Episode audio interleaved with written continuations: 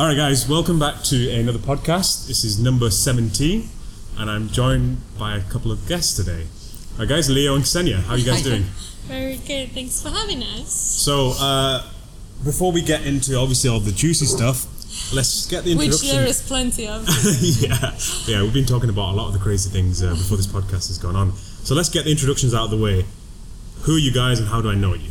Leo, you want to go first? Yes, so my name's Leo. Um, I'm head of yoga at Blok Manchester, and I knew Chet beforehand through Lululemon, but then obviously we asked Chet to come in and get involved when Blok opened. Because as you obviously all know, if you're watching this podcast, he's got all the techers.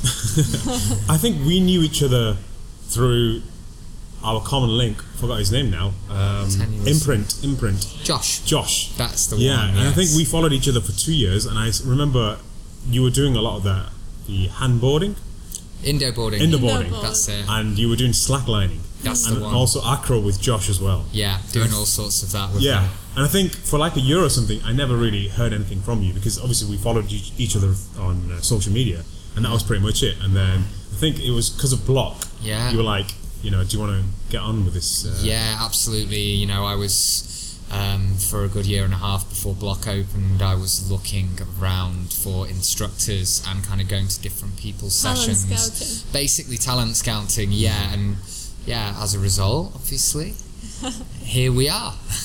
So, uh, what's your background in? So, where, did you start? How did you get into yoga as well? Because that's how you're mainly known for. Okay, yeah, I got I got actually into yoga because I used to rollerblade professionally, um, and I thought I was an athlete. And then I went to a yoga class one day, and the guy teaching the class had to stick me on three blocks before Right. I could sit with a straight spine. My knees were up here, and I couldn't breathe. And then I had my first experience of a down dog.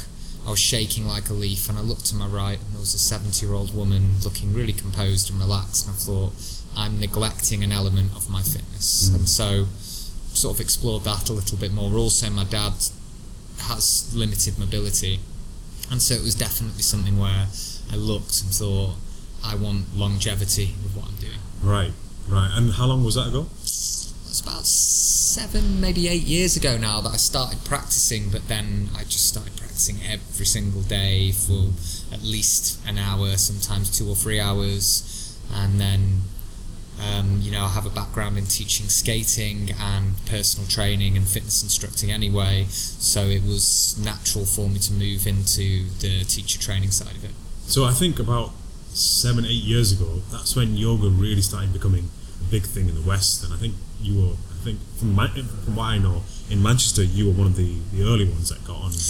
Funnily enough, actually, I wasn't really centrally based in Manchester. So I started when I started teaching. I was teaching in Altrincham and Wilmslow and around the outskirts, and I only really started teaching properly in Manchester when Blok opened. Um, I know there there was some very uh, established teachers who now have moved to different places, but I would say yeah, eight years ago is when everything went huge in Manchester, and uh, hot yoga, the Bikram yoga studio was was huge, and then um, the Life Centre as it is now that changed from a different hot yoga studio, and I think at that point everyone was really paying attention to yoga. Right, right. Interesting. And Ksenija?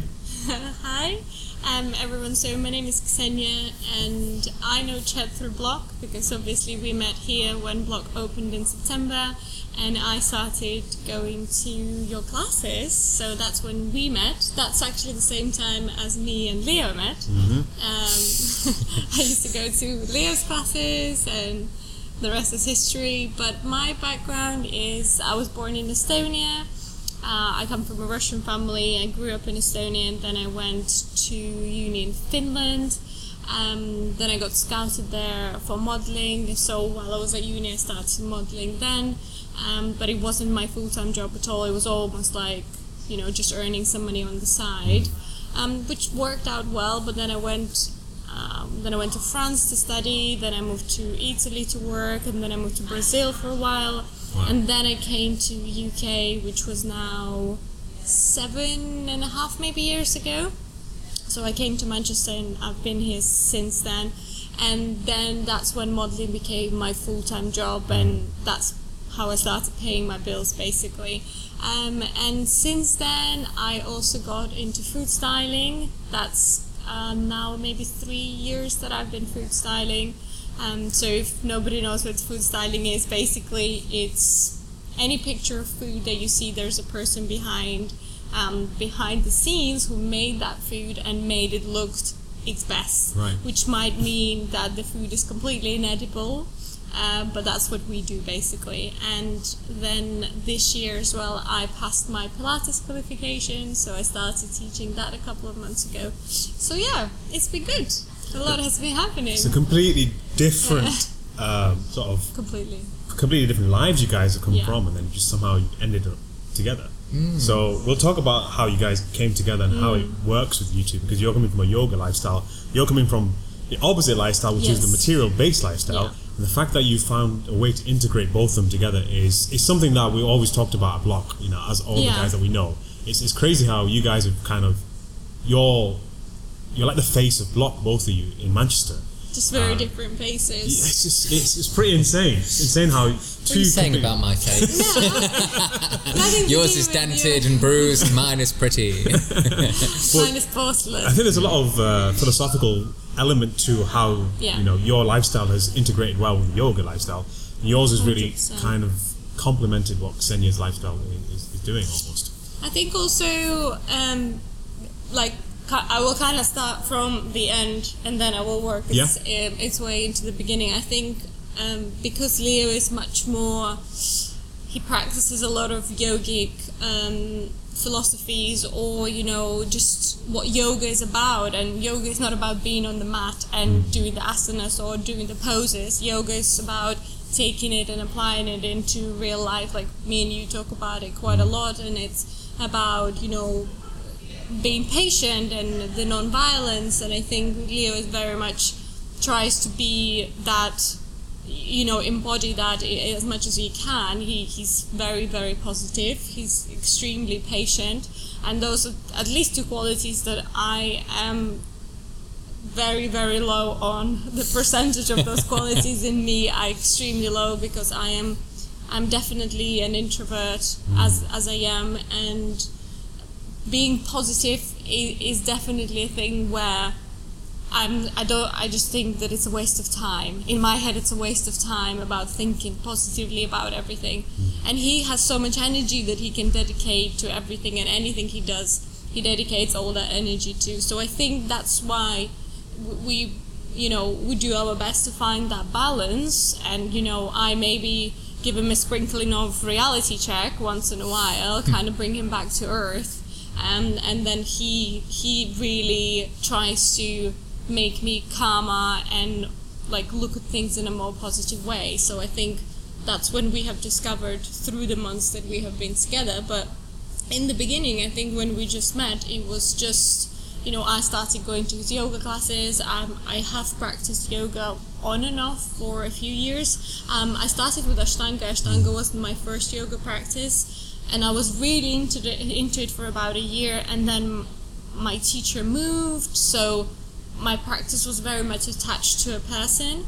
So I stopped, um, and then I wasn't really practicing. And then when Blok opened, it was just such a great place to to, to practice multidisciplines. And I started going to yoga. I actually went to a few of his cardio killers, which is a horrible class. If you're like me and you don't like being out of breath or doing cardio, I don't even know what I was doing there. It must have been like pheromones calling me and pulling me into that class because it definitely wasn't the cardio killer. That's the one on the. Sunday, right? yeah. The Sunday afternoon It's cardio. block, Yeah. it's block move now. Um, I really enjoyed teaching that class, but I definitely think at the time slot it was in on a Sunday, um, it didn't really suit Cardio Killer. I think Cardio Killer is like an early morning or in the week evening class Get it just out of after the way in the morning, get the sweat off. or like people finishing work and just going right okay i need to go and have a 45 minute blast um, so i'm teaching block move in that slot when we open But again that actually, you know, that the fact that Leo teaches cardio killer, which is such an explosive class, like it's all go, go, go.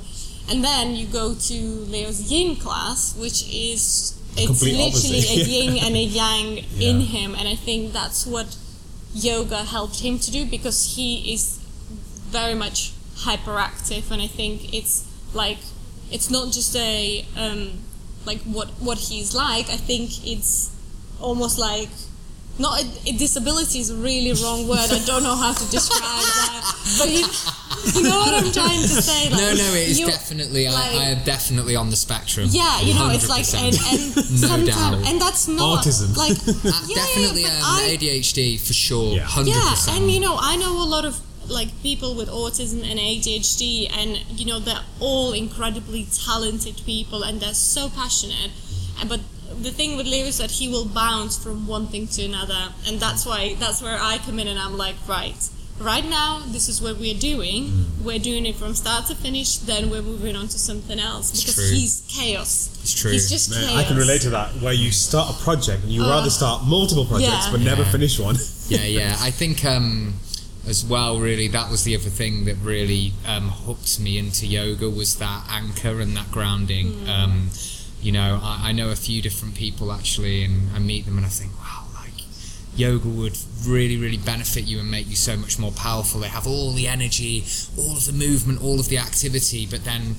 Uh, I used to play a lot of squash, and a guy said to me once after I'd won a match, actually, an older guy was like, "Oh, you know, you're like a nuclear bomb." I was like, "Oh, what do you mean?" He was like, "All of the power, none of the responsibility." Yeah. And I was like, "I was like, oh." And then another guy I remember said to me years ago when I was at um, what's that movement place called in Manchester that I don't even know if it still exists now. It's in Salford. Um, green and white logo. Can't remember, but the guy there had a last session with him, and he taught me to backflip off a wall. And he said he sort of he was quite a grounded character, and he asked me everything that I did, and this was before yoga. So I was, oh, well, I skate professionally. I play squash. I do this. You know, too much yang and not enough yin, and I didn't really even know the concept of yang and yin then. And I read it, read it, and looked it up, and it made me realise that actually. So yoga for me is a lot more unnatural than say teaching a cardio killer class. That Really? is my Which I natural think a lot of people who would meet Leo would Yeah, think, think it's the very around. different because Yeah. No, and no. then eh, they would think, oh, you know, he like he's yoga, you know, he's a yoga teacher and he's that what he does, but really I, that's not his. But that's a credit to you. Mm. The fact that people see you as the yoga teacher guy means that for you to go from what you were before, which is the hyperactive guy that mm. just can't s- stay still, mm-hmm. to be known as the guy that's chilled all the time, because that's how we, we've known you. Well, it depends though in what circles, because with the roller discos that I have, I mean, with those, there's like 150 kids there. You're teaching them. I actually do the DJing there as mm. well and do all the announcements on the mic, and I have to be super young there, really engaging and interactive with the kids, and very high energy. Um, and I definitely would be very interested to see where I would be right now had I not found yoga. Right. Um, Right. You know, I feel like I would possibly burn out at some point because it, everything I was doing was just that way. There was no calm, there was no focus, no meditation. So, Yeah, I can definitely relate to that because when I was in when I was younger and then when I went to university, it really manifested then. Um, I was exactly the same. I think I had ADD, so it wasn't too crazy. It wasn't ADHD, but it was still um, having having a problem with the attention, having your mind focused on one thing. And I remember that manifested into not being able to sit still. So, do you know when you have that irritable sensation where if you sit still for too long, Yeah. you just feel like very shaky and jittery? I used to have that. And when I got to university, my friends knew not never to put me in this in the middle of the benches. So when we sit in the lecture theatre, not to be to have me in the middle because they know straight away if he's in the middle, he's going to start panicking and just kind of running around Because you crazy. don't have the option of getting You out. can't get out. Yeah. It's the fact that you've got the escape there. So when you're on the edge, you know straight away that at any point, if you wanted to leave, you're there Yeah. to leave. But when you're stuck in that middle part and you're you're almost sandwiched in between hmm. people, it's a very dark place. And I feel like maybe you've also experienced that dark side. That's come out. The dark side has come out through. interestingly, I used to ignore all of my feelings completely. I would just be yang with everything. So if I started to feel unhappy, I would just go and skate. And I'd go and skate for four or five hours, and I would exhaust myself to the point where I was too tired to think. Right. And that's what I would do on a subconscious level. Um, what was really interesting is I um, started doing care work when I was about 12 or 13 with um, a kid who was skating at the skate park, and his mum asked me to take him skating and be his care worker. And I went through all of the processes with him because he has Asperger's and ADHD. and when I did that training, it was such an eye opener because I was, you know, a bit of a troublesome child in terms of my energy levels and hyperactivity, but it was never something that was labelled back then Right. as this specific Condition now is. condition or type of type of mentality or whatever you would call it. Um, but that taught me a lot working with him and actually working with him and seeing all of his um, things that he was fighting and battling with. It made me realise that I'd had those things too and kind of gave me more self awareness, which is something I never had before. I had no self awareness at all. I would just do things. I would never really think about why. I would just do things for the sake of doing them. Yeah, yeah, I can definitely relate to that. Just feeling like the only way you can is either not confront your feelings and emotions is to kind of distract yourself and do something else on the side.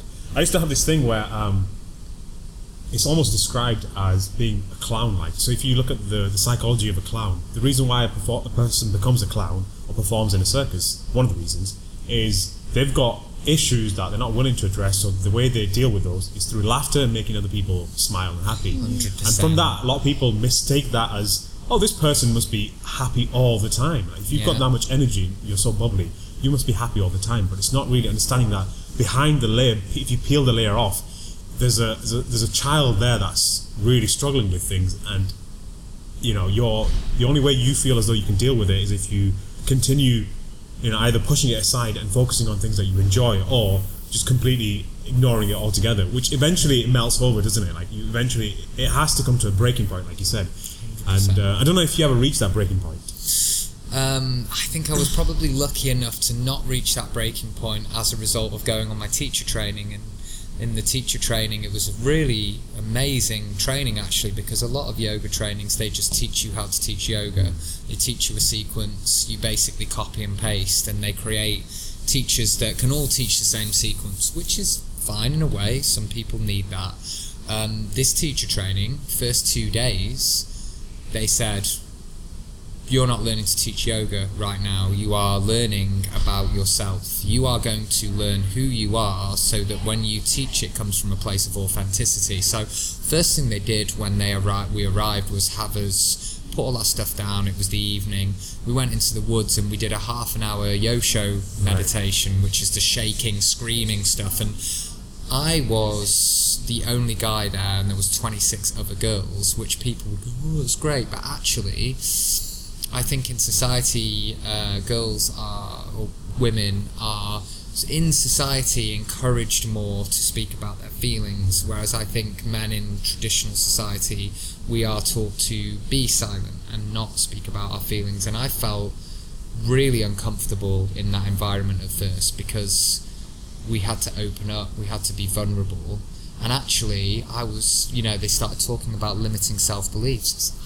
Any limiting self beliefs. Like, there's nothing, everything's good, I'm always happy. And then throughout that um, two and a half weeks, everything came to the surface. And it wasn't in a bad way because I was in such a supportive environment. But it really helped me to realise that I'd been massively neglecting a huge part of myself and just that clown the clown syndrome or mm. whatever you would call it is perfectly describing what I was like before my trainings for mm. definite it changed everything Yeah, definitely. For you, you, I don't know if you've experienced anything similar like that in the modeling industry because you've got the camera in your face all the time and people are judging you based on the way you look. So Yeah. I guess you can relate to that in that sense, right? Hundred percent. I mean, the thing is that I always had, I guess, a backbone to separate Right. my work from me and how I feel and how I see myself. Um, I think it's very important if you are in any kind of industry where you get judged by how you look, which it can totally be applied to our industry right now, to the fitness industry. You know, it's like, oh, if you don't, you're not in the greatest shape you can be, I don't trust you to train me, which is so so sad because there are so many body shapes who can never get to the to the perfect photographed magazine cover shape, you know, but then the people have incredible integrity in their body, they're strong, they're incredible teachers, they have the skill and the knowledge, um, and so it's it's it's difficult. But you know, for me, I I always manage to take a no as an answer. You you have to do that because the amount of times you will hear no is more than you will hear a yes. Because you know we go to the castings, and I remember I spent a month in Milan one summer, and I would have like the in the morning the agency would send me my itinerary for the day, and I would have seven or eight castings. Um, and so you are just running through the city with your portfolio book, uh, with your heels in your bag, uh, and you're just running from one place to another. And then you turn up to a casting, and Milan is obviously one of the biggest places for modeling, and so many girls there go- there for a season. So you go there for a couple of months, and you know you would turn up to a casting, and you you, you have to put your name on a list on a waiting list, and then you go to look at that list, and you have number 236, and your next casting is in 20 minutes and then you wait like however long it takes because well you're there. If you go you might miss the job. Mm-hmm. And then you they say okay you seven stand in a row and then they say you stay. And then you know they might take a picture of that one person or you know you're there and they say oh yeah well your hair is the wrong color your nose is too big, your shoulders are too wide, your, you know, it can be tiny little things. The amount of times that somebody told me I had my lips done. And I'm like, well, do I have to carry a picture of myself as a baby to prove that that's not the, the truth? Um, or do I just let it go? And you just learn to let those things go, you know. So uh, for me, going to a shoot or into a shoot or be it video or, or pictures, it's me coming into my work. I I come there and I work. You know, you always laugh how you know when I go to calisthenics, I kind of have this poker face Yeah. because because I'm there to work. You know, I, I go and I think that's maybe my upbringing, the discipline that maybe the you know there is a stereotype about Russian people being quite strict or quite and yeah, there's certainly an amount of that. You know, my my dad is quite a I wouldn't say he's a strict man, but he's certainly Discipline. disciplined and you know he, he never I never heard him shout but at the same time he could he could really hurt you with a word. Like he would just say all the right things for you to hear him. And you know it was very much a disciplined childhood uh, especially when it came from my, my dad's side. And I think that's why you just learn to separate those things and treat them as a job. And I always kind of think of it as you know when a person who works in a bank goes to work in a bank he looks at the money and it's just it's just money. It's just paper. It's just something he's working with. It's not something that has the value that can affect him. And it's the same way you know the comments that i might hear about how i look or how much inches i need to lose off my hips um, it's just all it's just all there take it or leave it you know, I met so many girls through the years because I started modeling when I was 17. I'm 29 now. I met so many girls who get so affected by this industry, and it's cruel. It's so cruel. And if you don't not take it personally, sometimes it can be hard. And I have seen a lot of people crumble under pressure and get eating disorders and etc., which is just horrible. It's it's very very it's very very sad uh, to watch an industry destroy very young people in that way who just lose their confidence completely so yeah i mean i don't know I, i'm definitely that person who you know because you you kind of said that you relate to the fact that you know you want to make other people happy and you always wanted to like not please but you know like really that's yeah please you know or you know for people to like hmm. you. Yeah, i think i was accurate. always an opposite. I i always said and i always kind of had the the kind of the position of I don't have time or the energy to be pleasing anybody at all. Like if somebody sticks and stays in my life, that's great. But if not, I'm not gonna mourn you. Like I, I let go of people quite easily, but getting people in or inviting people into my life is even harder.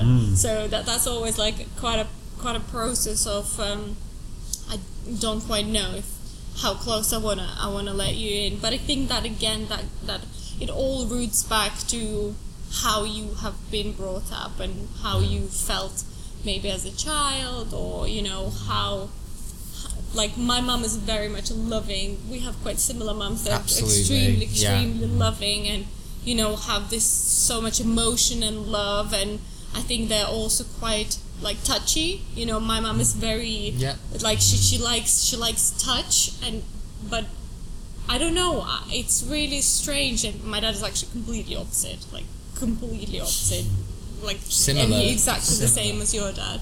Um, and and I think that I don't know. Like at one point in my life, I just I just went kind of to my dad's side more, where sometimes I don't like being touched a lot. Like if unless it's a person that I feel extremely connected and intimate with, I really really enjoy that um, the physical touch and the physical support because that's what it feels like. You know, you kind of feel a bit embraced and protected, or you know, you just somebody's got you, and I think that's what what it comes to. But then a lot of the times when somebody wants to hold me or touch me all the time. My best friend at school, oh my god, she was just she was just like you guys. She was so hyperactive. Oh yeah, internal temperature, Temperature high. high. Wow. Wow. Allow it to cool.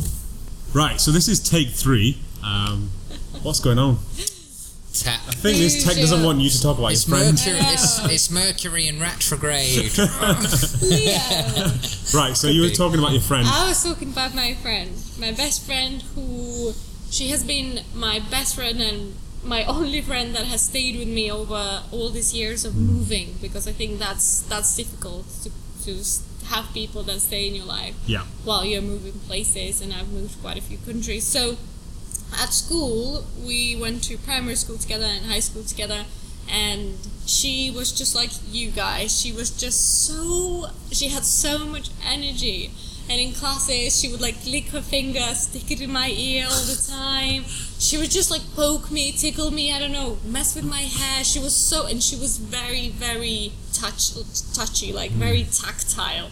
Like she would always hug me and hold me and I don't know, like she was always all over me, but she was, you know, sh- she has always been my best friend, and my mom is kind of like that. Not not in the sticking fingers in your ears way, but she's very, very loving in that way. But I, um, yeah, I found myself at a point in my life where I was, where I went the opposite way of just yeah, it makes me quite irritable sometimes, especially if it's um, if you don't catch me in the right moment.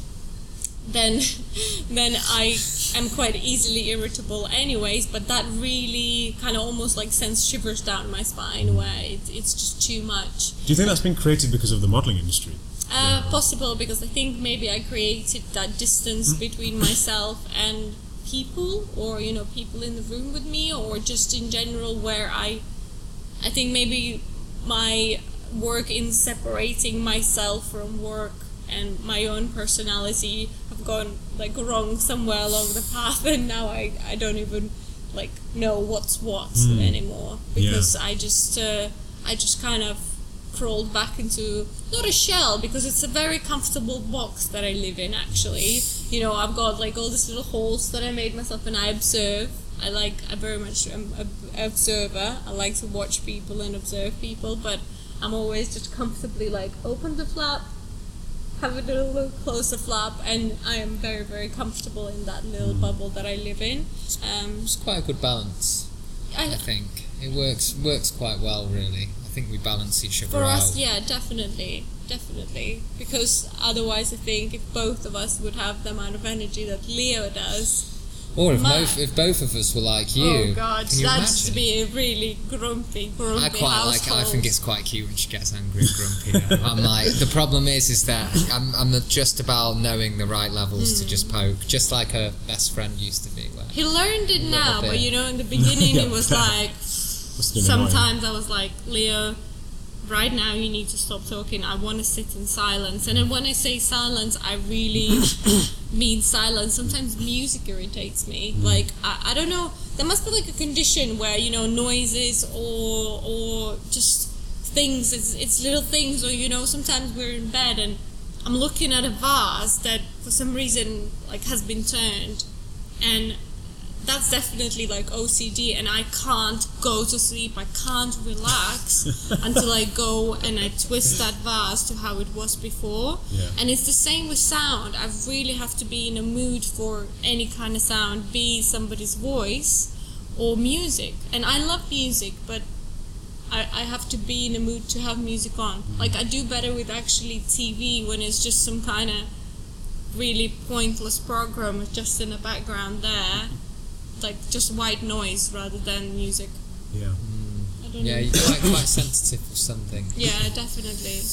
Um, but yeah, it's interesting um, with all of these chats and just your childhood and how it affects your character Yeah. traits and your the parenting styles. Um, and you know, I did a lot of training with uh, the yin side of things and your muscle fascia and how it's almost like a memory bank for the history of your upbringing and how all of the history is stored within your body and the fascia. And I, you know I remember someone saying to me once they said oh well the stress and trauma is in your body in your muscle fascia. And I was like and your emotions? I was like yeah sure it is. This was- this was before yeah I was like oh okay. And then I remember I did my 200 hours and uh, one of the one of the teachers there who was extremely extremely um, well practiced with yin took us through a yin sequence that I'd never really done yin before.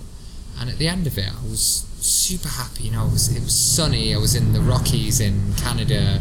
You know, it was the most beautiful environment. Everyone was lovely. You know, I was finally exploring this thing and becoming a teacher, doing what I wanted to do. Class was amazing. At the end, really happy. My tear ducts had just opened up, and I just had water streaming down my face, and I was just like, I don't understand this, but I think that was as a result of hiding from everything for such a long time. And I think you get that a lot with people when they come to yin practices. People haven't practiced yin that much. They'll have a class where they have that release. You know, some people are. Same with breath, I think. isn't it? 100%, You know, yin 100%. and breath are just such a triggers for a lot of people. The same with me. Yeah. Like I, um, both in yin and in breath. For me, yin, anything with hips, like put me in a shoelace, and I am in agony, like in such a comfortable place that I'm I'm fidgeting and I want to move out of it, and you know it's just horrible. Same with back bends.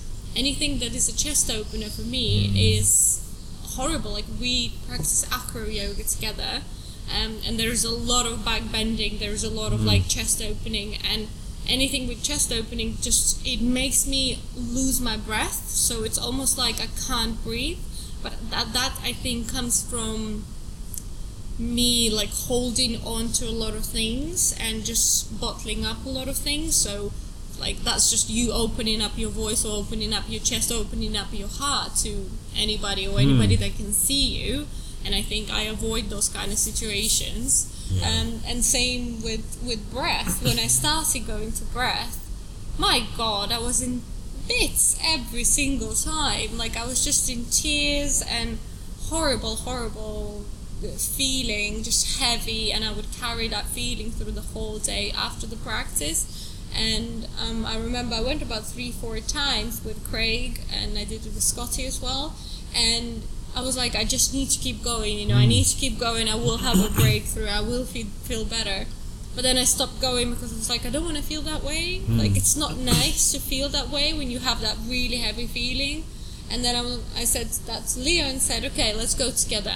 You know, we will go together. We'll do breath together. So we went to Craig's class together, and Leo was like lying next to me. And for for some for some parts of it, he had like his hand on me, and you know, and it was it was an incredible experience. I had an amazing, amazing session. I still cried, but the feeling I left with was the opposite to what I used to feel mm. It was a release and a relief. Uh, you know, it was just like letting go of a lot of things. So, breath has been amazing, and that definitely was like, oh, I do want to go again, and you know, I do want to experience that again and again. Um, But we know a lot of people for whom breath, I think, has been quite a life changing thing. Yeah. Eye opening, isn't it? Um, Yeah. I've talked to Craig about this. Your camera's off. It's fine. Uh, I've, I've talked to Craig about this when I said to him, uh, when you're doing breath work, and I've noticed a lot of people, a lot of people tend to get rigid when they first do it, and they get the uh, the claws, the Yeah, yeah, talons. Yeah, yeah. And T-Rex. I, I've never had that. And I said, said, what could it be with me that's different with everyone else? He goes, well, when you're doing it, your body is like, honestly, like when you look Receptive at to it. it's just you, your body's dead. Like it, it looks as though you've just literally died, and your your body's just nice and soft. You've taken away all the stress from your body. And, and he said it's maybe because you don't hold most of the stress in. Hmm. Plus, all the stretching I've done in the last, Yeah, God knows, four or five years, you've released all the emotional problems. Probably. you know and, yeah. it, and it really does help to, to open up the, the main two areas. Like you said the chest area is related to any of the traumas you you face when you've experienced fear. Mm-hmm. So when your father shouted at you you tend to close off straight away. Or someone who's like a bully or something who shouted at you you tend to hold it there plus it's also like you said when you're when you've gone through a relationship and you've gone through the ups and downs of a relationship it can affect you emotionally and a lot of the, the problems there are stored in the Yeah. chest area that's why when someone breaks your heart you feel it there Yeah, not there yeah, so that is the yeah, biggest. because here it might be saying one thing, but here where you feel is so so different to, and, and that's why you know us telling ourselves to do something, it's so pointless. You know, you really have to go on that journey of feeling and working through the emotion rather than through a thought. Mm-hmm. Because if you're working through a thought, it doesn't take you anywhere. You know, it's the emotion that takes you and leads you somewhere. Also, as well, though, I wonder, chat, is it to do with the fact that you're not someone that holds on to things? You're not someone that holds Yeah. things. You know, a lot of people they hold on to things, and that gets manifested in their physical body. And then for them to release that, they've got more of a grip on it, Yeah. kind of. Um, I mean, you, the deep front line in your body, which breath does a lot of work with, in these heart openers. You know, that is where you have a massive knot of fast twitch muscle fibers, and it's your fight or flight response, and mm. it's you know that any kind of traumatic and stressful situations they get really activated here. So, mm. and it's interesting with you though because you're very open in your back. So it's not kind of it's not It's a not physical, physical. thing. It's not a physical. No, no. I just, I, I, I, you know, when we go in a back band, and It's sometimes mentally. we we teach together. So I will demonstrate and Leo teaches, mm. and we will go into a proper wheel and then to a full back bend, and he will be like, hold for five and four. By four, I'm out. Mm. I don't want to stay there. It's just I don't want to stay there, and it's not that you know it's hurting somewhere. You know that it's like oh a massive strain. I can stay there, but I don't want to stay there, so I come out. Yeah. Like anything like this, I always, I'm like, oh no, I'm out of here because I can't breathe. It, sound, it definitely sounds like a more psychological barrier. Yeah. Yeah, and then and then breath work. If you think you are you are working into those fascia from creating expansion and contraction, big expansion and contraction. That's really getting into all of that fascia in your deep front line. You're stretching. You're creating vibration probably from your breath as well.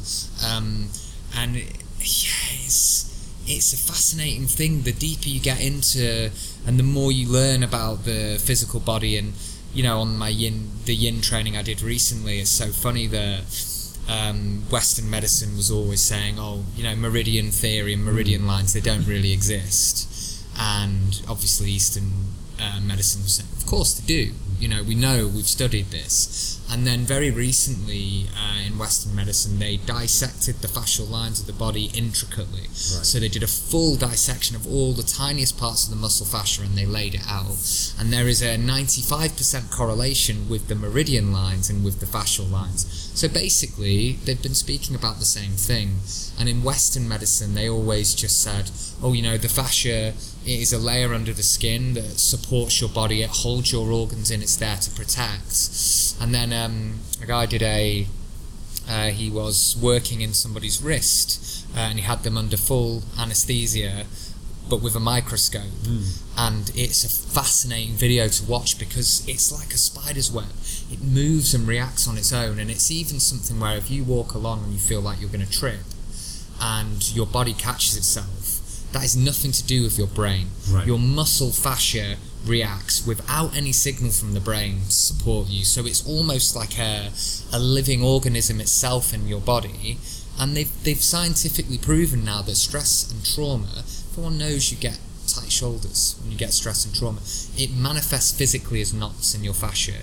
They li- it literally becomes knots in your fascia, and then so yeah, it's it's just really you know with all of this where you hold tension in your body and depending on your conditions your childhood your upbringing and the trauma that you have you hold that in completely different places in your Mm. body it's fascinating So tying in with that, it's quite interesting how um, when you actually look at the body, when you have these pockets of trauma across the body, um, a large portion of guys tend to have most of their emotional baggage in the hips. Don't know if it's the same for girls, but a lot of the stuff that when when I'm doing these uh, stress therapy classes, it's exactly the same protocol. I'm releasing the body and releasing the tension in the body. And I remember teaching it at Jim and Juice, and, and I think Craig attended, and I think it was just a bunch of guys. And most of those guys were in tears by the, the end of Yeah. the class. And I said, look, this stuff is not supposed to be any of the, the woo woo stuff. You know, I'm, I'm not going Yeah. into any of the deep stuff. No, of This is the fact that you just sat there quietly, focusing on the stretch and realizing that, okay, how do I become consciously relaxed? And uh, I wanted to relate it to uh, cats. So I always mention cats when it, when it comes to stretching. So if you look at a cat compared to a dog, a dog's um, locus of thought is on the exterior. So how it reacts on how you guys come in. So if you come in and you're in a bad mood, the dog knows straight away. Maybe I should stay away from him. Um, if, if you're in a happy mood and the dog's literally waiting for your approval, so as soon as you arrive, Yeah. the dog's jumping around all over the place. Cats are different. Cats don't give two shits about anyone, and the reason for that is because their locus is on them. Their focus is on them and how their body feels. So I remember when I was um, about four or five years ago, when my ex used to have a kitten.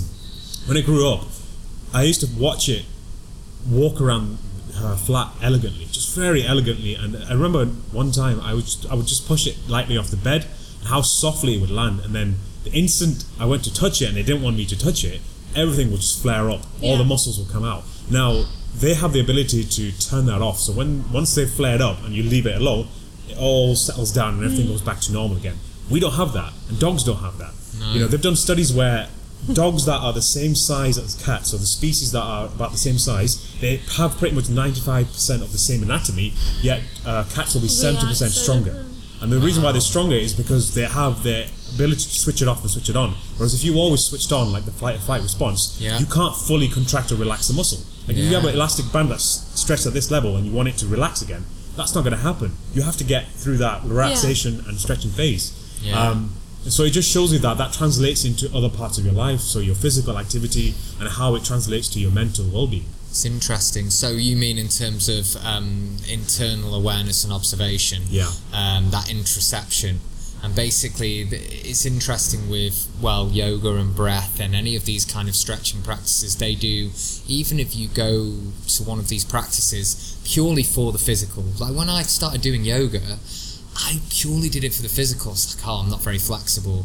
Oh, that was embarrassing. Mm. Okay, I need to work into this. And subconsciously, it is teaching you to A, deal with stressful situations better because you're being put in a stressful pose and the teacher is programming you to be calm, to be present, to breathe. So that translates into the rest of your life. But then that internal is teaching you to listen internally, inwardly. What's my body doing right now? How does this feel? And I definitely, before yoga, that was never. It was never about how I felt physically or mentally. It was about do. I would just do things, and the the things that I was doing, I realised, you know, obviously I enjoyed them all and it was great, but so much of it was for validity and approval. The things I was doing, I was performing. I was performing because I wanted people to like me. I was performing because I wanted people to validate me, almost like that dog at the door, like literally same thing. Um, you know, and I was completely unaware of that, but that was a lot to do with my, you know, experiences in my childhood that shaped that fear of being alone um, and fear of not being loved, you know. And it's, and it's interesting, you can analyze all of this stuff very deeply, you can go very deeply and psychologically into it, but actually, even if you're not analyzing any of that, even if you're not taking the depths of the yogic practice into all of the philosophy side of it, it will subconsciously have all of those benefits anyway. And same with the stretching classes you're doing, same with block moves, same with all of that stuff. You know, Yeah. it's fascinating. Definitely. So, talking about this and then bringing it back to how you lived your life in terms of the modeling and stuff, would you say the Ksenija that you know now compared to the Ksenija that was ten years ago, how do you how do you approach the modeling industry now compared to you how you did back then? How has it affected you? Yeah, I think it definitely changed 100% because I think in the beginning it was, I was so much more full of excitement about it and it was almost like, oh my god, you know, I got picked, you mm. know, I can, I get paid for my looks and, you so know, that, that's, that dog thing again. Where yeah, you know, where mm. you're like, oh, you know, and uh, we were actually talking about this the other day where I said I've really went through a stage, especially in the beginning of my modeling work, where I was feeling really sexy. Mm. I felt so sexy all the time, and it really showed if you compare the images I wish I went through that phase ever in my life. but no, it's really We can't relate. it's um it's it's actually not very good thing in a way because if you even if you look at the images that you know I have taken in the last three years to compare it to the images that I took six seven years ago, um, it's a totally different person. Of course, you grow and you grow out of a phase, but you also grow out of wanting to be wanted hmm. for how you look because that's your job at that you know at that point that was my job so definitely the importance that I was putting on how I was looking and how I was perceived by people was completely different, like black and white, to how I feel about it today. Now I really, I, I have no interest actually a lot of the times in what a lot of people think. Yeah. I do care a lot about the opinions of people that I care about, mm. but unless you know me, and the same way for me, I apply that rule to myself. Unless I know you, how can I actually judge you? How can I actually say anything about you or what I think you do wrong or right? Because I don't know you. I have no idea what you do in your spare time. I don't know what charities and donations you make in your, you know, somewhere back home. I don't know, like, what you do. Um, but you know that's why I really value the opinions of people that do know me and I you know I love and I care about them but when it comes to you know I have a YouTube channel um, the comments that I get on my YouTube channel if I take every single comment of them personally I will not have any time to do anything else but criticize myself and scrutinize everything that I do and everything about how I look because that is just that is destroying. It can be destroying then the same with modeling industry you know. In the beginning you know when i just started i remember so clearly going to an agency in helsinki um, and trying to get with this agency. It was a bigger agency that i had at that point and you know and i was actually in a much worse shape that was probably the worst shape that i have ever been to, in um, physically because I just moved from back home. I was 17, going 18. I just moved to uni and I used to dance, and so dancing was my exercise. And then suddenly I wasn't exercising. We were partying, we were students, you were eating just really Yeah. bad food. I gained quite a lot of weight, and then kind of it was weird because that kind of went with when my modeling career started, or career. I really hate calling it a career. My modeling work, um, and I remember clearly going into that uh, agency and he got measuring tape out and he measured me and he said you have to lose six centimeters of your hips um, and then we will you know have a chat six centimeters is hell a lot you guys that's like that much Whoosh. that much that's that's a lot if you look at you know like The a circumference of the whole body, yeah yeah. Ca- cardio It's- killer daily. it's, yeah, exactly. but you know, maybe at the moment I have the same measurements as I had then, but my body shape is so different just mm. because you know the muscle grows and you know the fat shrinks, the muscle grows. You know, you get leaner here, bigger here. It's all really. That's why I never really own a scale. I don't weigh myself. Like it, I think that it's a really horrible thing when women um, go off numbers. You know, unless you're trying to gain weight, I think that's maybe a good indication. Um, but it, but it really is the reflection in the mirror that you need to be gauging, and also how you're feeling. How do you feel when you touch yourself or hold yourself, or you know, how do you feel in your own body and in your skin? Um, but definitely, you know, I remember and he was like six centimeters, and I came out of the room, and my, my friend um, was waiting for me there, and I was like, yeah, you know, I said that I need to six, lose six centimeters. I was like, oh my god, what am I gonna do? You know, and then I was I was started, you know, I started researching and doing exercise at home and. Uh, like wrapping chili oil in my thighs and wrapping myself in cling film. Um, it worked. It worked. Like you know, it, it really. I was very dedicated. My diet changed. That's when I got into food, actually, more or less. You know, into eating and nutrition. Um, so in a way, it was a blessing in disguise. But I never got with that agency, and I actually never pursued modeling then as a big thing. My modeling mod became my full time job when I came to UK because um, my partner at the time didn't really want me to work, but he wanted me to model. I was a bit of a trophy more than anything else, so um, I think that's why modeling was like a job that you could validate, but nothing else was a job that you could actually justify. So that's when it got there, and then I just continued with it because it was it's a very interesting industry to be in. You meet so many creative people and incredibly talented people, but you do have to separate yourself from it, especially if you are the one in front of the camera, um, because it's you know going back to that body image, and I think now it's so much better than it used to be.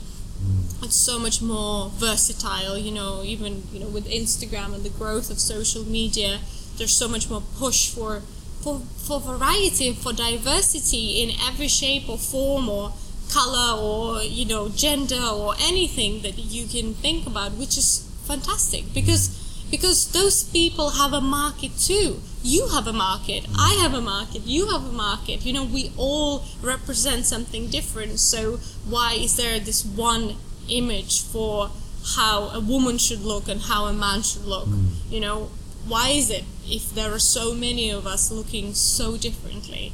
You know and we can't relate to that person. Like Yeah. it has to be you have to you need to be able to relate to the person that is selling you something. Yeah. because if they if you can't relate then you don't believe them Yeah, definitely. So it's interesting you say this because uh, Craig and I have talked about this in like two podcasts ago about hair. So he started off a conversation about hair. It just made for the first, I think, third of the conversation was just about hair. So there's a symbology of that. When someone gives you, and I'm saying it to Craig, when someone compliments you so much about something you have, like for me, for my hair, Yeah. it gets to a point where it's no longer a compliment anymore. So you, Yeah. you just accept it when someone says, "Oh, look, as- I don't know if anyone's Yeah. told you, but you got really beautiful Yeah, hair. yeah, For yeah. you, you, you, you look, you're a beautiful person." You just think, "Oh, okay," and it just goes over. For that person, that might mean the world to them. Yes. But for you, it's just like now. But then also you you try to think, is this something I need to hide? Hmm. You know, because that's when I think it can take a weird turn where if somebody compliments you and compliments you or something, then Or you're then you're like, oh, you know what, I'm just gonna wear my hair up because I, I don't know if like this compliments are getting Yeah. weird or or it can become an attachment. Yeah. And then you do things like I did eight years ago. Not saying that you know, my anything special, but I used to get I used to get um, I used to get women who didn't find me attractive saying, "Oh, I want I want hair like yours." Mm. Weirdly, and then I cut it off about eight years ago, and I felt so weird. I did not feel like myself, like mm. at all. Like to the point where I was getting a guy was taking loads of shots of me doing my skating, and then I, I was like, I don't want any pictures taken of me skating anymore. And that that kind of your identity and what you define. If someone, for instance, says to you, "Chet, your hair, your hair, your hair," that becomes kind of part of your hmm. identity yeah, I see what you mean. definition of which can be a good thing. It can Yeah. be great as long as it's not twisted and becomes a negative thing. Or yeah, yeah, it's definitely a weird one for me. Maybe you have to experience that though. Maybe you both Yeah. have to experience that part where you become attached to it. So when someone used to say to me, "You had beautiful hair," I used to be like, "Okay, I'm just going to ride this now." So what about if you cut your hair off? So this is the other thing I, I Yeah. was listening to the other day. Like I think it was about a week ago. So this guy was putting this question forward to the guy that was uh, answering the question. He said, "Look, um, he's a good-looking lad, and he got so much attention from women all the time he got sick of it. Because at, at the start, it's amazing, right? But maybe for the first couple of years, it's amazing. But then it gets to a point where now it's like what Russell Brand experienced when he was in that industry, where now you can't uh, differentiate the people that actually like you for Yeah. the person you are, Yeah. or they like Oh, you for your fame, or they like you because they think you're good looking, you know. And it's Yeah. when you get to that stage, you almost have to cut ties with it completely. So you have to almost do a fast. This is why fasting in the eastern side is so important. So when you fast from something, so for me, um, it got to a phase where I once I took it head on and thought, you know what, I can't really do anything about, about my hair. Like I can't really change it. It's thick and I can't do anything about it. For many years, I used to hate it when I was a kid because it used to be just a bush. so and now I got all the compliments. The sa- And the same with the eyebrows. Like you know, having thick eyebrows back then, it's like why have you got caterpillars on your eyes? Yeah. You know, stuff like that. We used to get all sorts of names. And, and now looking back, it, this is the trend. And Yeah. and now it's just like, what would I feel like if I completely shaved it off? Just so I get the attention completely away from it. Yeah. And to But be then fair, that would attract a very different kind of attention. Exactly. So you all you've done is basically you've subverted Shifted, your yeah. your demographic. You've gone from the people mm. that like someone with really long hair. Now you switch the demographic. So the way to deal with it is to address it head on. And then I've just realised that if you look at the whole of yoga, and I've had these discussions with a couple of yogis the last couple of weeks, is to to move yoga from this typical white pretty girl, skinny girl on a mat, yoga mat to move the demographic away. You can't just say we'll just switch the demographic. Yeah. We'll just have Asian people. We'll have black people on the mat. Yeah. No, you've got to kill that. Kill it from the roots, which means take away the the aspect of yoga which is targeting it on the physical. Yeah. so which is what Exactly. you know top yoga companies are focusing on the pretty girls, the ones that are good for the image. Yeah. Yeah. So you take that away completely, and now you your yoga practice is based on um, the person you are on the inside. You know how you. Yeah. You are you, you see yourself on the inside, and that's what yoga is about. Yeah. It's about delving on the inside, getting rid of the, the mind and the body, getting away from it, and then separating yourself and becoming the, the Atman or the, or the sort of the, the consciousness. So you're saying that um, people should focus instead on the teacher's intention and how they're framing the classes. Well, I think that's on the teacher themselves. Yeah. So if you portray your class as asanas all the time, yeah, great, you've you've drawn an audience in now, but then teach them the, the deeper philosophy Yeah. of yeah, you yoga. layer it in. Yeah. But what's tricky with that as well is you have to be you have to be very aware of how you layer that in because again, I mean, you know, like I was saying to you earlier, I'm vegan. I would never ever just have a massive rant to someone that's eating meat in front of me because I only became vegan three three years ago. Everything's according to your conditions and things change and you observe and you change as a result of those changes. But if someone ever said, "Oh, you're healthy, you seem well," that is when I would pepper that in. And I think it's the same with yoga. I Right. think that in this Western world,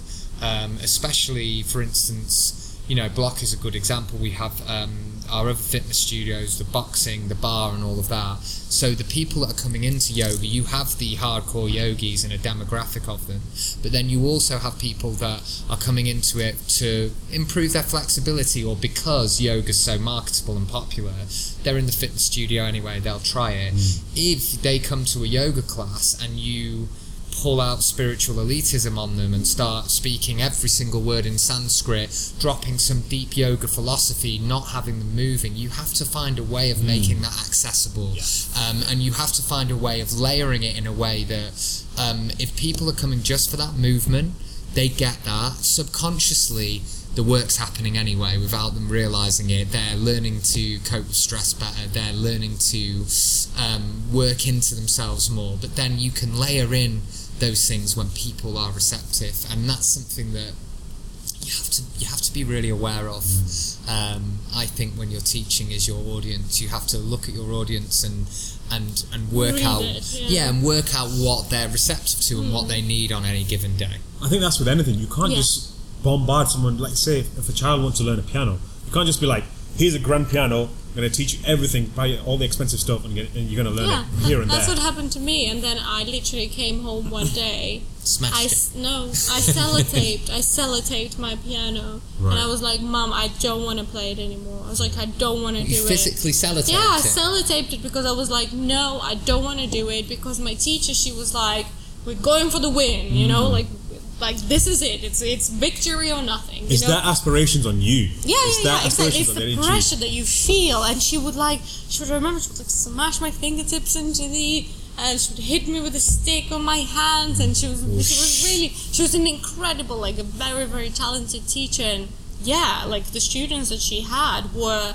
Um, were were all so talented and got so many wins for on different competitions. But you know, it's like when people ride elephants when people ride elephants, that elephant is is actually taking you somewhere and listening to the person mm. who's sitting on his neck and ramming a, a stick into his into his ear is because his spirit has been broken. Mm. Like this is what they do. They break their spirits when they're babies. When elephants are babies, they tie them by their feet to the to the trees. This is horrible, but this is the reality, and I want people to face the reality because ignorance is bliss. Mm. This is this is true about so many things. So they break their spirit, so then they're moldable. Then they can make whatever they want with them. And I think that a lot of times this happens with children as well. You break their spirit to make them into something that you haven't achieved, mm. or maybe this is what like this was my plan. Like I did, I didn't get it in my life, but you can get it. You can be what I wanted to be,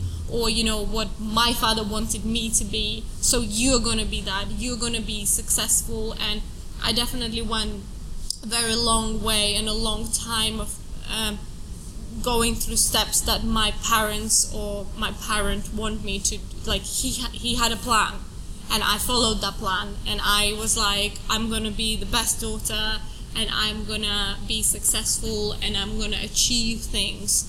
And then it actually happened quite early like thankfully it happened quite early for me in my life where I was like actually fuck that I want to do exactly what I want to do, and I want to be whoever I want to be. And I had maybe like a good year or two years with my family where there was friction of my family trying to push what they wanted me to do, and I was pushing against it, mm. and I was like, no.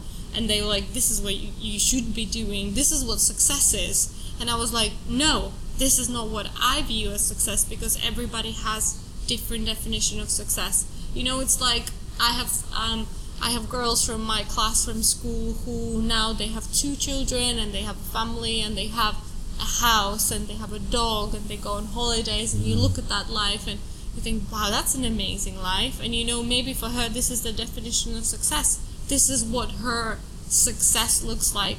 And then I have people from my class who have done incredible in their career.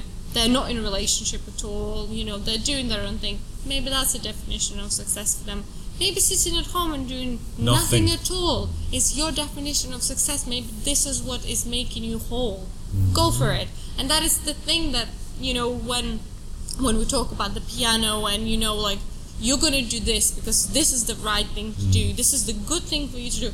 I am all for hobbies and sports and taking kids into different like like activities and things like that because you learn so much there. You learn discipline and you learn teamwork and you learn to listen and it's just creatively it's so much to learn. But at the same time i always feel like you ha- you should have a way out. This is not what you want to be doing or this is not something you're feeling. You should have a way out and it's the, exactly the same for me when people baptize their kids mm. early. I completely disagree with that. I'm really grateful to my dad who was like she's not getting christened because you know we uh, back home we're christian orthodox you know kids just get baptized. They just get baptized pretty much as soon as they're born and you're born into a religion. There is a god that is chosen for you. This is your god. This is your book. This is the book that you should follow. So my family is not really religious. Um, i became an atheist very early on actually um, but i just feel like everybody should have a choice regardless of it's a path that you choose in your life or it's a religion that you want to follow. Um, because then it just somebody's molding you into- into something that maybe you're not. Like maybe i want to break free from the from the little box that somebody wants to put me into and my box is shaped into a pyramid pyramid Pyramid. but it's that tapping into your deep in, your deeper intuition mm. Yeah. rather than you know you can go through your whole life kind of not aware of your subconscious and you are doing things because that's what you've been told is good or you've received praise and it's made you go oh I want to do that more mm. because that makes me feel mm. good because people like me when I do Yeah. that that isn't necessary necessarily your like your real like they call it um, like sankalpa in yoga so your like direction Yeah. based on your deep intuition and I think that sometimes it, it it's forced like for me it sounds like you were being pushed that much that actually that side of you pushed back yeah and went okay no this isn't what I want actually I'm going to rebel from this um, But that's And a, some- you're a fortunate person for doing Yes. that because at least you have the the tenacity and the character Yeah. to say actually no.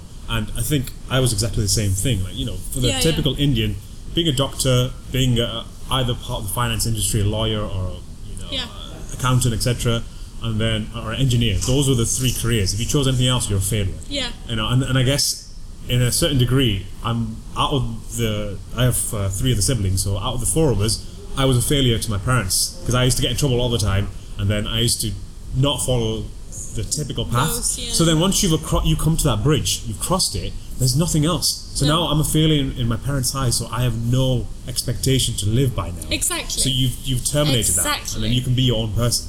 But then on the flip side of that, it seems to me like your dad is quite a strong headed person. He knows his mind, he knows what he wants to achieve. So maybe, in a way, he's instilled that in you without meaning to, where you've got to the 100%. point oh, where you've 100%. gone. I mean, you know, it's like my, my, my dad taught me to swim by throwing me in the water.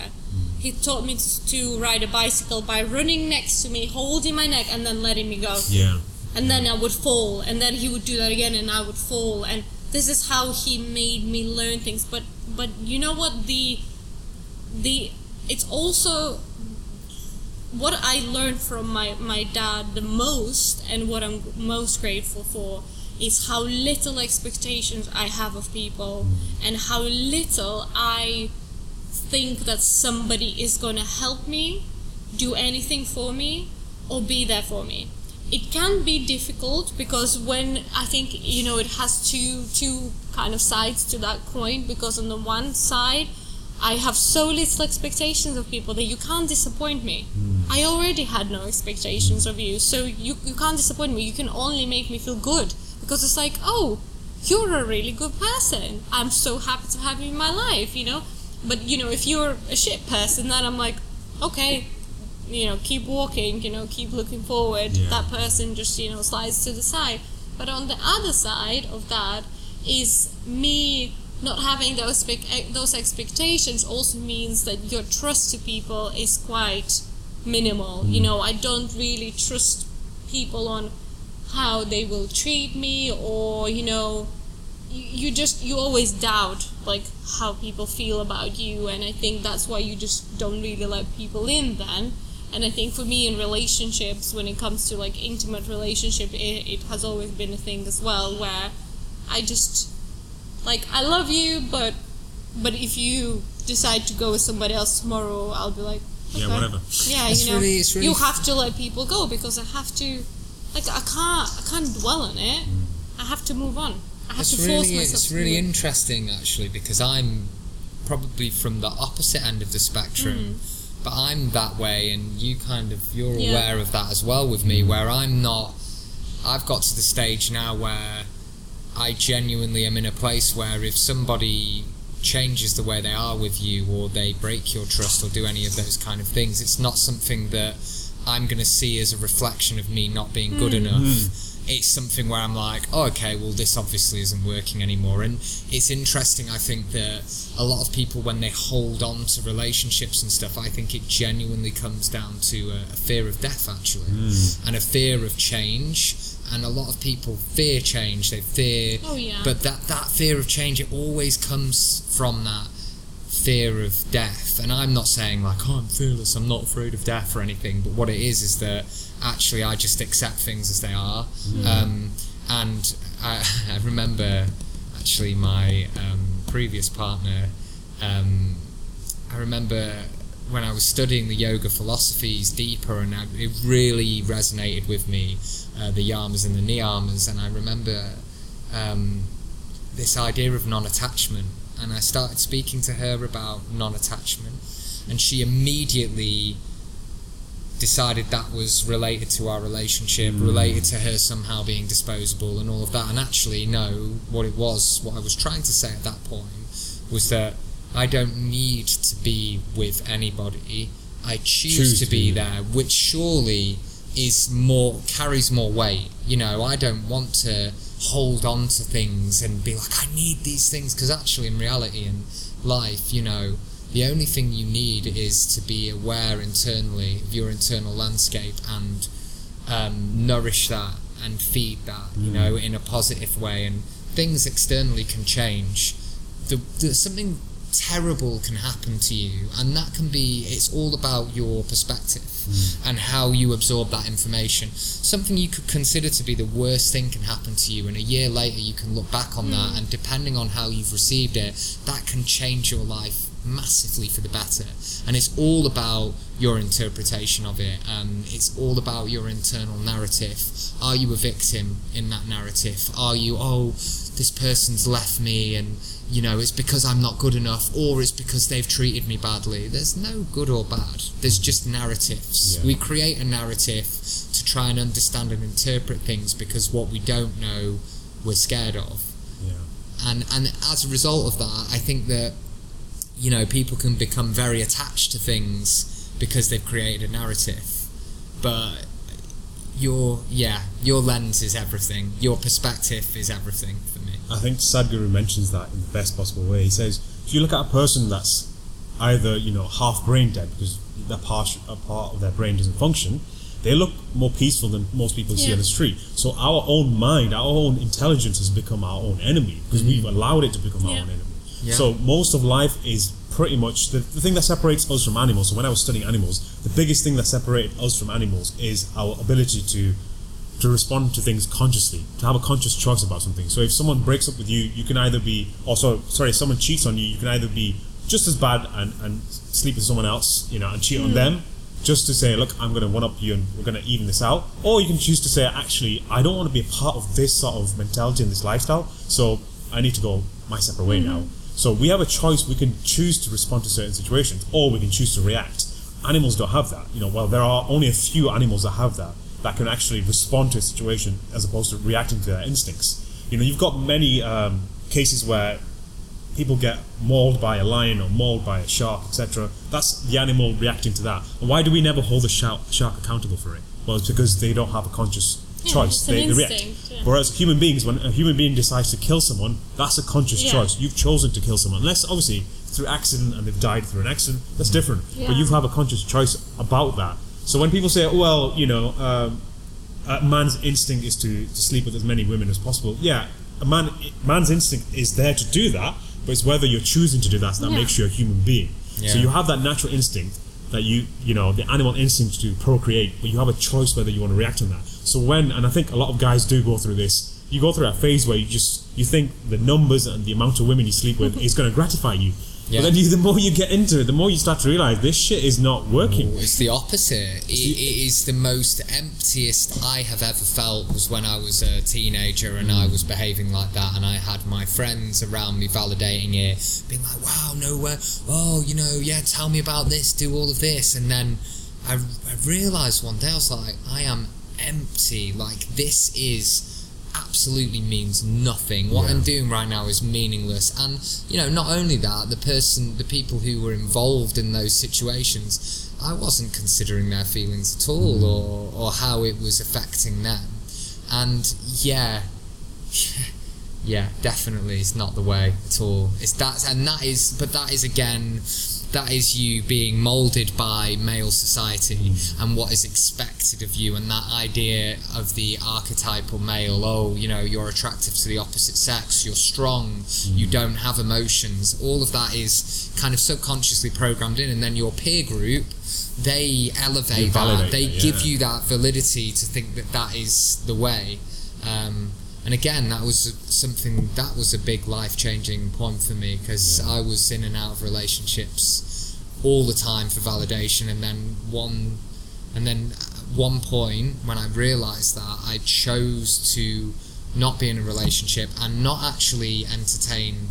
Um, Press the middle button and then press record. not not entertain the attentions of the opposite sex purely because um, I knew it was doing me no good at all, and actually I felt really lonely and really miserable for about two months because I wasn't getting that validation. And then finally, I remember going, woke up one morning and I was like, I'm actually happy to be me without anyone going, oh, you're great at skating, or you're really good, or this or that, or any of these things that were just feeding me beforehand and that kind of short term validation. I was like, actually, I'm genuinely I'm good. You know, I don't need someone to tell me that. Yeah. This is why fasting is so important hmm. because you whether it's fasting food wise because that's what most people think fasting food wise. Yeah. The other thing I've been practicing is fasting verbally, so controlling the amount of speech and how you're talking. So I need you're that. you know just to sit at home and Yeah. not and only saying a hundred words Yeah. throughout the day. That's something that needs to be almost pushed Oh as my much god, as um, maybe we'll food practice fasting. that. I uh, yeah, well, I, I can do a Vipa- I'd be interested in doing a Vipassana meditation, a silent meditation. Um, I think that I could probably do that if I turn my mind to stuff. I am very disciplined when I make a decision on something. But it's Um, something we should all practice like at least once a month, maybe once a year at least. You would love that. But then it's you? also the other thing as well, which like, is, please, which is the harder thing for 100 most people to do, which is celibacy. Yeah. And there's a period of time, and I think Craig and I have bashed this point so many times, but I'm going to make it one more point.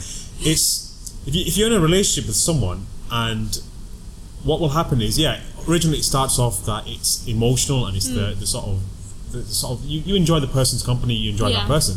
But as soon as sex comes into the equation, what usually happens is if the sex is great, now that becomes the, the, the The- reason why yeah. you're staying together, and you don't realize it. So once in a while, I think healthy relationships to maintain healthy relationships you have to walk away sometimes and let's say the person's away on a, on a trip or like for you Hmm. you're away modeling or you're doing your food hmm. stuff for the other person to sit down and especially for a guy this is mainly for a guy not for a girl because for a girl naturally speaking she's looking for a base a home to create a family hmm. right if you're going purely by the evolutionary perspective a woman is looking for a guy that she can create a family with so she needs a stronger guy that can support the family environment so a guy needs to go away sometimes and think to themselves, am I with this person because I actually love this person, the person she is?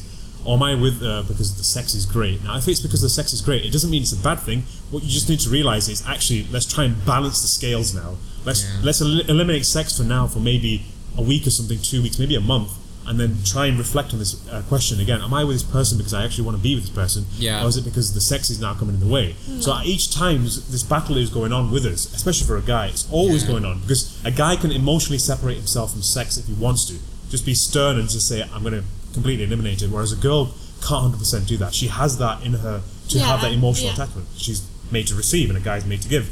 So to uh, move, remove that just for a period of time. And that's why in Hinduism they have Ekadashi. So every 15th day of the month you would fast, whether that's sexually, uh, verbally, even like fruit, the fruit and vegetables and, and the food that you consume, you fast on that for the whole day. So then you have that reflective ability to every uh, every once in 15 days you have that break where you realize actually you know I'm appreciating what I have with this person. So yeah, I think that's that's mightily important to to maintain a healthy relationship with anything, even with just yourself. If you're a person that's living on your own, fast for a period of time. And for me, for for you, like you went through the phase where you were sleeping with multiple women. I had that late, and then when I had that period where I was burnt out from it, it transmutated into celibacy and then Yeah. brahmacharya. Now Yeah. I can't let go of that path. So if I meet someone and I tell them straight away I'm celibate, um, and if it doesn't resonate with them and they feel okay, actually I can't be with this person, that's fine. You know, that's not a problem on- Well, with me. because it's then- not.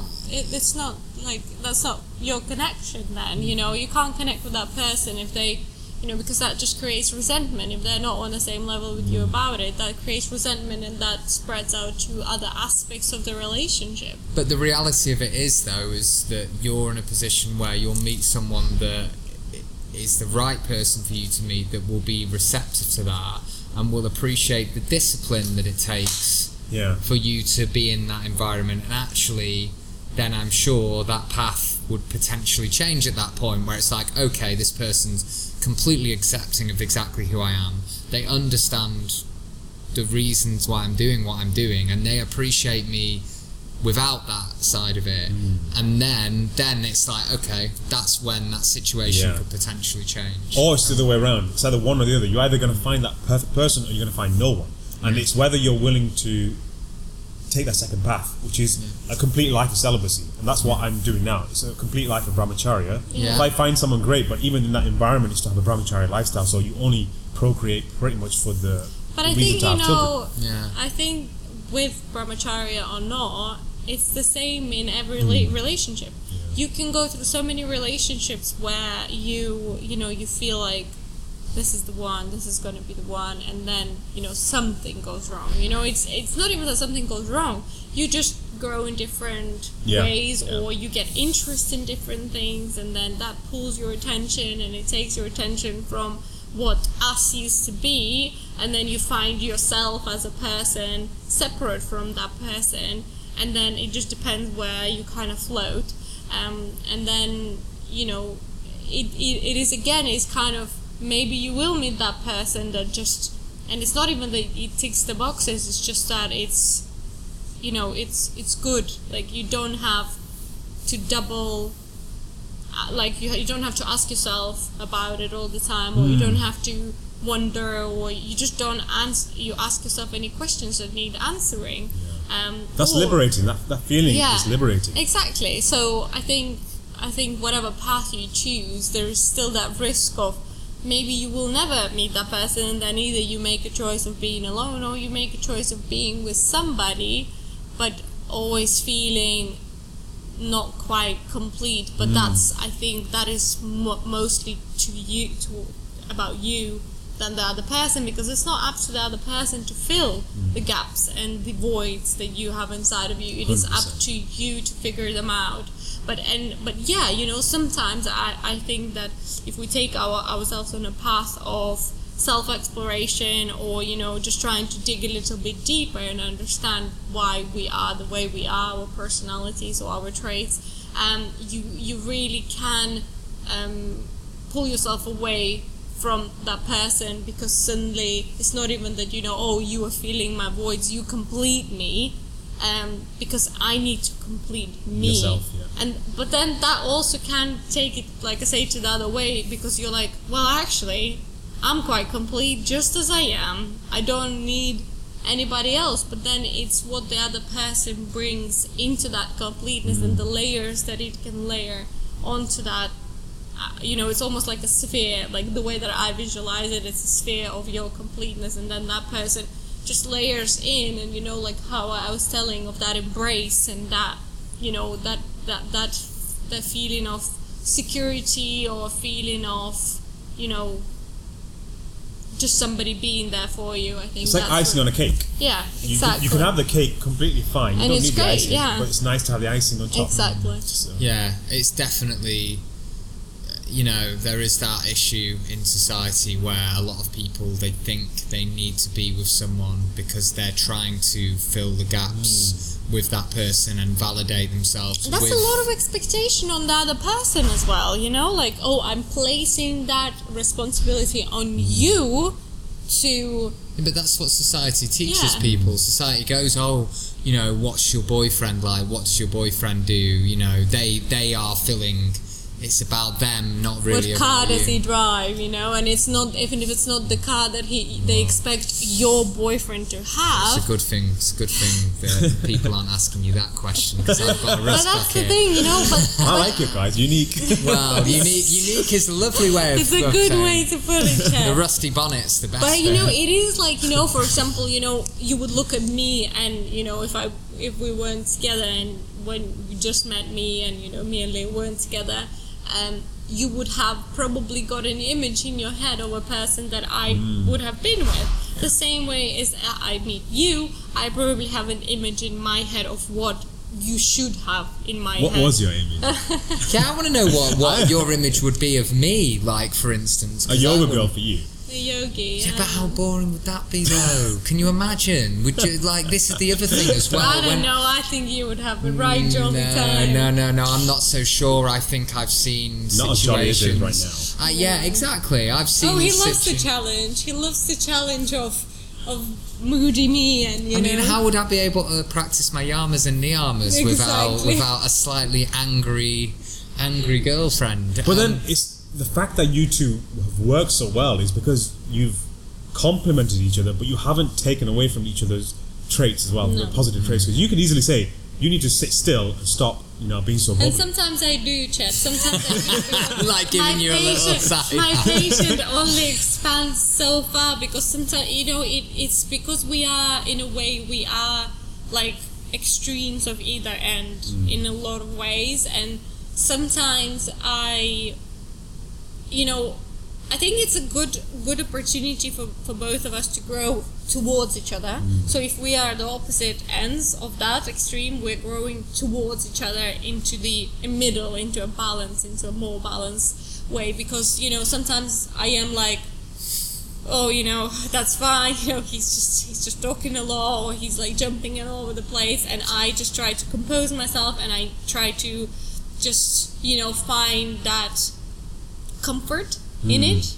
Um, and but sometimes I don't have the patience for that at all, and then I'm like, Leo, stop! Like, stop! Go pick that up. Go pick that up. Put that where you took it from, because then you will be looking for it because you are just chaos on And then sometimes I'm like, oh, okay, I'm done with that, and I'll just go and jump about somewhere else. but actually, it's been interesting because obviously, in the situation where we've been in Yeah, the lockdown, lockdown. we've had a, a lot of time that we've spent together, and I think we've done a really good job of pi understanding what each other needs at mm. certain points and and kind of giving each other a little bit of space at certain points. Yeah, because you know, I think space can be interpreted in such a negative way. Like when people say, "Oh, I need, need space,", space, and I just, I just think that it's not that I need space from you. I need space for me. Me, yeah. Like this is what I'm asking for. I'm not asking for that you need to be out of my way because I would tell everybody to be out of my way unless it's a person that is completely on the same level with me and will just sit in silence with me and like not disturb my energetic space mm. because you know it's it's just that I need space for me. I just want to sit and I don't know look at my cooking books or watch a cooking show or I just want to sit and do nothing in silence. And this is where I recharge and then you can come back and I can give you my best self. Because Yeah. if I don't have that time I just it's like you know it's just like water that keeps boiling over and over and over and then it just evaporates. Mm. And then I have nothing to give you at all. So you need to turn the heat off for me to go still so that again you know we can turn the heat back on but That's a great analogy, that actually. but you know otherwise i just i have nothing left to give you if i have nothing left to give myself. But- and that is important. Like i have to keep that vessel half full for me because that energy is important for me. But then also in terms of that is the kind of thing where when I can see she's like that, if I had this issue or concern about who I am, I would see that as hmm. something to get upset or hmm. offended 100%, about, yeah. and it would become something that really like chipped away. Oh, Yeah. she doesn't like me. I'm not good enough. Oh, I'm not the right. You know, she needs me to be different. I need to be a different person. Whereas actually, there's times where I'm just like, oh yeah, I can see she's like that. Hmm. I'm gonna go and do my own thing, and I just leave her to it, and then all is good. Whereas I think if we didn't have those cues with each other, especially over this period of lockdown, um, it would have been tricky. yeah It's honestly, you need that area. It's like Superman reference. You need that uh, fortress of solitude, a place mm, where it's just Yeah. you thinking for yourself in, that, in an environment that you're comfortable in, mm. focusing on yourself, and that's it. And that's why I have, I have an office where I have a lot of my coats to the side. Hmm. and people think, why are you in your closet? I'm like, it's not my closet, it's my office. I have a giant screen in my face, so that's why it feels like I'm right in front of the screen. But you need that space so then you can filter away all this stuff that's going around you and you can just say actually i'm going to be able to focus on myself. And at times it can get points and you probably can relate to this but when you're that person that has so much energy and you're giving so much it's the analogy that you said you're giving it's like a battery. You're giving so much of your battery to other Yeah. people the energy away that you need to recharge. You can get too caught up in being stuck on the plug so you can get your phone and leave the plug in all day and that also drains the battery but in a different way Yeah, yeah. so you of have to be, make sure that you don't get stuck in that own that inner world so much that you now don't want to involve yourself in the outer But world. that's the balance between yin and yang, isn't it? That's finding that balance in your existence, which I think yoga has given me a lot of. And actually, I've realised, especially over the last week, um, you know, I used to have self practice. I used to do an hour of self practice a day. And I, I remember I said, right, I'm going to do 365 days of yoga. And I'm like you, where if I set myself attack. Like if I go, I'm going to do this, I follow it through. And it actually, I got to the end of that year and was like, oh, I'm not done with this. And I think when Blok opened was when that period stopped of self practice, and I think I'd done like 485 days of at least an hour, most of the time, two hours of yoga practice a day.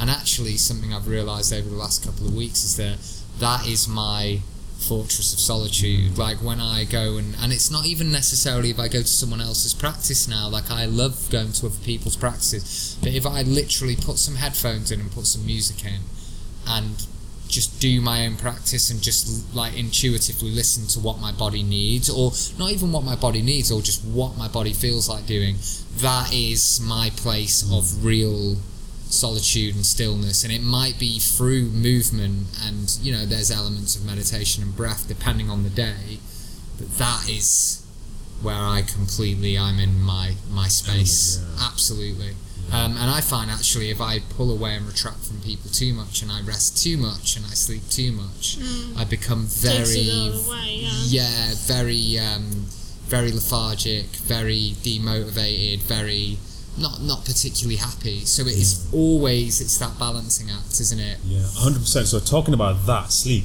So I've been looking into. So there's a monk that I, I messaged quite a bit. He's a friend of mine. Um, there, I was looking through Patanjali's Yoga Sutras, and he talks about three three hours of meditation. If you can get to that three hour point, that's when things really change. So, so I was just talking to this monk about it, and said he he was doing it for seven years straight whilst he was becoming a monk, and now because he's giving his teaching so much that he just doesn't get the time. But when he used to do it, I said, "What were the kind of side effects you felt?" And he goes, "Well, the first thing that went was his sleep, his desire for sleep." And the thing is, we put so much importance on sleep in the Western world. Eight hours of sleep a day. That's because of the type of lifestyle we're living. The, the type of lifestyle these yogis are living, and the type of lifestyles my ancestors in India were living, like my grandparents' generation, and then to a lesser extent my parents' generation, when we're there, is um, you actually don't need that much sleep. You know, your body is designed for activity all the time, Yeah. but it's how you dedicate that sleep and what quality of sleep you're getting. So these monks would be meditating for three hours, maybe up to six hours a day. So they'll be sleeping like normal sleep, like an hour, maybe half an hour a day, and they'll be fine because their body is, is sleeping in a different way when they're when they're meditating. And I started increasing my meditation time. So now I'm on about 40 minutes, 40, 50 minutes. In, and I do one session in the morning, one session at night before I go to bed. And I realized just the, the awareness, just like picking up on the tiny little things that are going on in the environment and just being sensitive to everything. So, you know, I've always been good with paying attention to details. So when someone says, you know, oh, you don't remember my name because I'm terrible at remembering names, I remember you, you saying something about something and I can specifically pinpoint you saying that exact way you said it and how you constructed the sentence and how you said it. I'm good at that, but also picking up on like tiny little things like flies and stuff moving around, yeah, yeah. even when you're in a conversation with someone. yeah. So it really brings up the senses to a level where now you know you're not.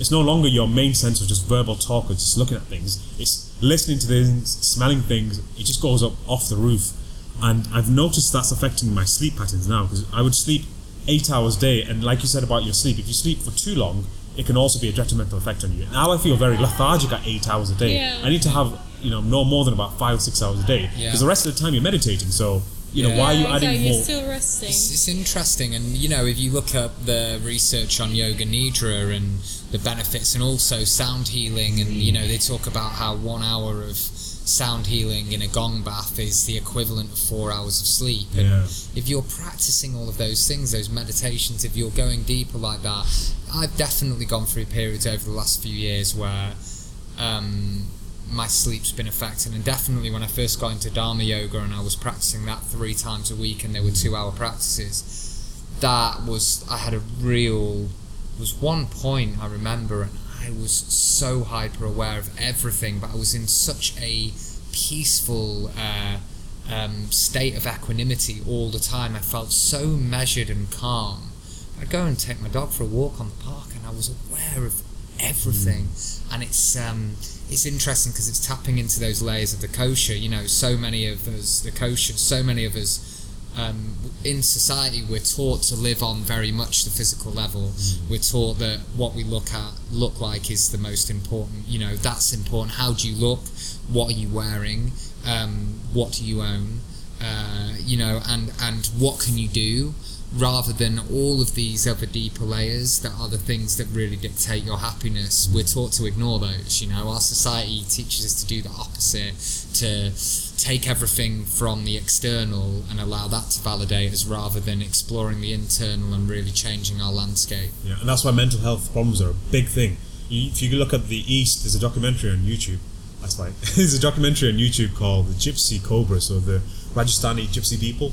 And you watch the documentary. I, I showed it to a few of my friends, and there's not a single person you see in that environment that's depressed. You just don't have it because depression in that environment, they don't have much, but the stuff they have, they are utilizing to the maximum. Mm. You know, they're living those lifestyles where they're, they're smiling all the time. They're meeting each other in social groups. They're playing music, enjoying each other's company. So you don't have that environment where you have those mental problems. Yeah. And you're living in such a tight community of people, very small numbers, like 300 people, maybe 400 people. And then when you're meeting people in like these festivals, then you're that's the only time you ever meet bigger crowds. So you're no longer away from other people's sort of issues. You know, you're, you're sorry, you're away from other people's issues. So you're not having to deal with all that on a constant basis. Whereas right now, every time you open your news, uh, your phone, you see the news and it tells you about all the issues that other people are going through and all this is happening around us.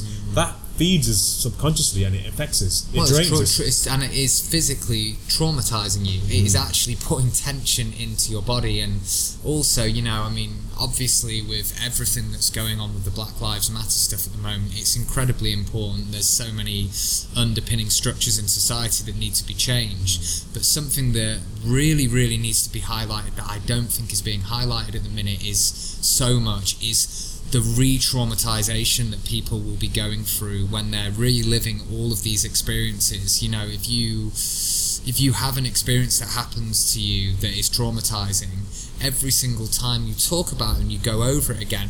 It's re-traumatizing you physically in your fascial net of your body. So that's something that i think really could do with being highlighted and addressed with everyone that's going through what they're going through at the minute. And everyone who's being re-traumatized is actually like like there there needs to be some more of this kind of healing going on. Yin sound It's breath self-reflection, work, isn't it? all Yeah. of that kind of stuff. That could really really that it, that is so important right now. It's so critical and I think there's there's a lot of people that are going right you know we've got to take action. We're moving. We're doing these movements. But where are they practicing their self-care as well? Because just like that battery you know if you give everything out they'll get drained at a point you know? So Yeah, and it's just about going on the individual level and focusing on what issues you have that you need to correct, not what other people are doing. And don't point people out and say, "Why are you not doing something?" It has to come at the individual level. And I think that's one thing that this movement has taught me. It's taught me that people are not willing to face that. They're not willing to face the individual.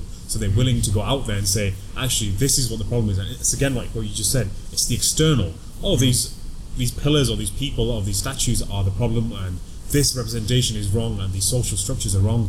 What about the individual level? This is where we operate, it's the indi- individual level. We don't operate in a group mentality, you know, and that's what the problem is. We're, we're so caught up in that group mentality that now that identity of that group has become us when that doesn't represent who we are as individuals. Yeah, I mean, I've been trying to um, take a lot of information in and digest a lot, and I know that um, at Blok it's been a really big thing. It's become a, a big part of you know Blok was never political, um, never never really humanitarian. Um, but then you know you look at our um, all of the teachers and all of the staff at Blok. It's massively diverse, and I think you know one of the teachers kind of pointed it out as why are we not doing anything about it? And you know it, it took someone highlighting that for us to realise that that was something that we we were potentially potentially um, we had so much to offer there that we weren't offering. Um, and it's it's been really really amazing and fascinating to learn about all of these things that I was never really consciously aware of because they weren't on my radar at all and it wasn't I wasn't aware that there were those things in society or those structures that were affecting certain people in certain ways. Um, but again you know I've been digesting and reflecting and I've definitely had a few people messaging me saying you know your platform that you have you should be speaking up more and obviously I've been doing all of the stuff with Blok but then I felt like I want to I want to learn all of these things so that when I am saying something when I am speaking it is coming from a place of of I'm not just copying and pasting. Mm. You know, I, I actually mean this, and I under you know I I I'm I'm with everyone and supporting them, but it is from a place as well of understanding and truly learning and listening rather than just speaking. Like truly digesting and looking at that from an internal level. Like internally, what can I change? What can I do differently? Rather than, um, oh, I'll repost this Yeah. because then I'm part of the crowd and I'm with the rest of the people who are talking about this. You know. Yeah, it's just surface level dealing Yeah. with the situation. Well, it won't. It, you know, a couple of months down the line, that kind of that kind of sharing stories rather than taking action internally as well as externally. You know, it'll be interesting to see in a few months mm. how that Yeah. changes. 100%. Right, I think this is a great place to wrap up. That camera's died enough times, I think. I that- know. We, you It's guys only will about have to three look at hours. us Well, that's all it is about. It's about you guys. mo- they look at us all of the time. Yeah. Okay, I'm sure they're not bored of your face and your beautiful hair, chair. You'll get enough of uh, Chet's face. Right, guys. So this was podcast number seventeen, and yeah, I was it was an amazing conversation. We've got to have you guys back again, but this time Craig will be present. We'll be back with Greg. Craig will be present as Yeah. well. Oh, amazing. So this will be on Instagram, uh, YouTube, and Spotify, and then also I'll get your social media links so then people can follow you guys. So cool. Great. yeah, perfect. Right, we'll see you Sounds good. next time. Thanks guys for having having